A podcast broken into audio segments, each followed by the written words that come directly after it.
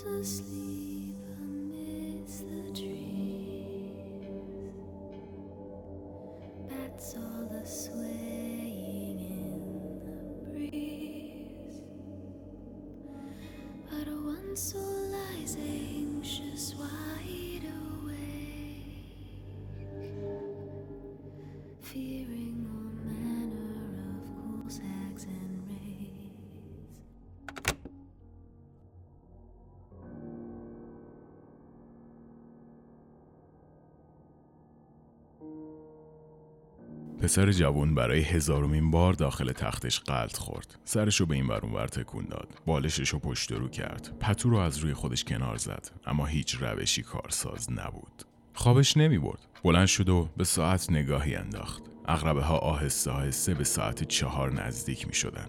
این سومین شبی بود که نمی‌تونست بخوابه. دلش با تمام وجود یه خواب راحت می‌خواست. اما هر دفعه که وزنه خستگی پلکاش رو روی هم مینداخت نیروی عجیبی دوباره هوشیارش می‌کرد. کم کم تمام زندگیش به هم ریخ نمی‌تونست توی کلاس یا سر کار تمرکز کنه و حتی تمام تفریحات دنیا براش مثل جویدن مقوا بیمزه و کسل کننده بودن. اعضای خانوادش فهمیده بودن که یه مشکلی به وجود اومده. به همین خاطر ازش خواستن هرچه زودتر به دکتر مراجعه کنه. اما تمام دکترها بعد از انجام آزمایشات مختلف بهش گفتن که هیچ مشکلی وجود نداره و بدنش کاملا سالمه و ازش خواستن تا بیشتر ورزش کنه و از گیاهان دارویی هم استفاده کنه. دیگه یادش نمیومد چند روزه که نخوابیده. پنج شیش هفت شایدم بیشتر. حتی دیگه به بیخوابی هم عادت کرده بود. اما توهمات ولش نمی‌کردن. بعضی مواقع فقط یه سایه گذر از گوشه چشم می‌دید. اما اکثر توهماتش کاملا واضح و واقعی بودن. واقعی تر از زندگی خفت بارش. مجبور شد درس و کارش رو به کل ول کنه چون دیگه به هیچ وجه قدرت تمرکز نداشت. دچار دو قطبی شده بود و اخلاقش لحظه به لحظه تغییر می‌کرد. برای یه ثانیه قهقهه می‌زد و ثانیه بعد از خشم دیوانه می‌شد. داروی خواباوری نبود که نخورده باشه و به جرئت میشه گفت بیشتر از کل زندگیش ورزش کرده بود. اما دیگه تسلیم شد.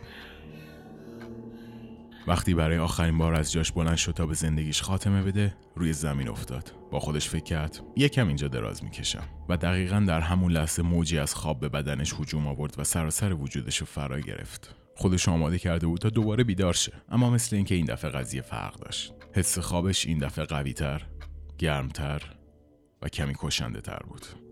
پادکست امروزمون درباره SCP-966 این موجودات فراهنجار شکارچیانی به ارتفاع حدود 1.5 متر و وزن تقریبی 30 کیلوگرم هستند. این شکارچیان بیمو و شبه انسان دهنی پر از دندونای بسیار تیز دارن و انتهای هر دستشون چنگال پنج پره‌ای به تیزی تیغه که ممکنه طول هر تیغه به 20 سانت هم برسه. اما برخلاف انسانها پنجه رو هستن یعنی روی انگشتان پاشون میایستن و حرکت می‌کنن. البته خوشبختانه متاسفانه شما چهره این موجودات رو در حالت عادی نمی‌بینید چون فقط در طول موجهای خاصی قابل دیدن هستن. طول موج لازم برای دیدن این موجودات بین 700 تا 900 نانومتر و در محدوده مادون قرمز قرار داره. فقط در صورت این موجودات زیر نور عادی قابل دیدن هستن که پوستشون دچار سوختگی درجه دو یا سه بشه. برخلاف ظاهر ترسناک، این موجودات خیلی ضعیفن و چگالی عضلات بدنشون به شدت پایینه. استخوناشون مثل پرنده ها پر از حفره است و اگرچه پنجه های خیلی تیزی دارن اما برای مبارزه ازشون استفاده نمی‌کنن چون به راحتی قابل شکسته شدن هستن. به علاوه این موجودات از طریق خوابیدن استراحت نمی‌کنن بلکه هر زمان نیاز ببینن حدود پنج دقیقه تمام فعالیت هاشون رو متوقف می‌کنن و سر جاشون بی حرکت قرار می‌گیرن. خب با وجود تمام این نقص های فیزیکی چطور SCP-966 جایگاه خودش رو به عنوان یک شکارچی قدرتمند حفظ می‌کنه؟ قابلیت اصلی و خارق العاده این SCP در امواج مکانیکی که از خودش ساطع می‌کنه نهفته است. این SCP با کمک این امواج که طول موج نامشخصی دارن قابلیت استراحت کردن و خوابیدن رو از شکارش سلب می‌کنه.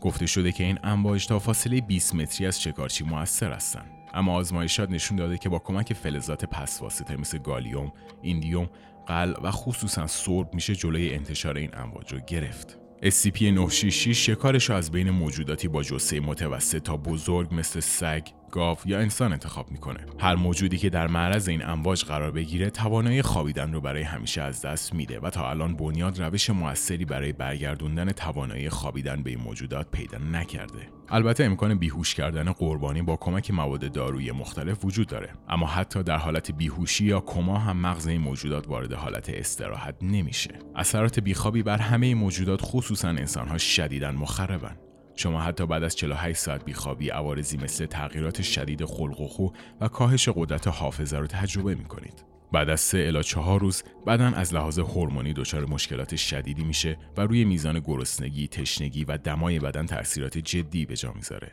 بعد از گذشت 6 الی 7 روز قدرت تفکر منطقی از دست میره و توهمات مختلف و حالتهای عصبی عجیب و غریب به طور معمول ظاهر میشن و احتمال مرگ شدیدن بالا میره. این دقیقا چیزی که شکارچی نیاز داره.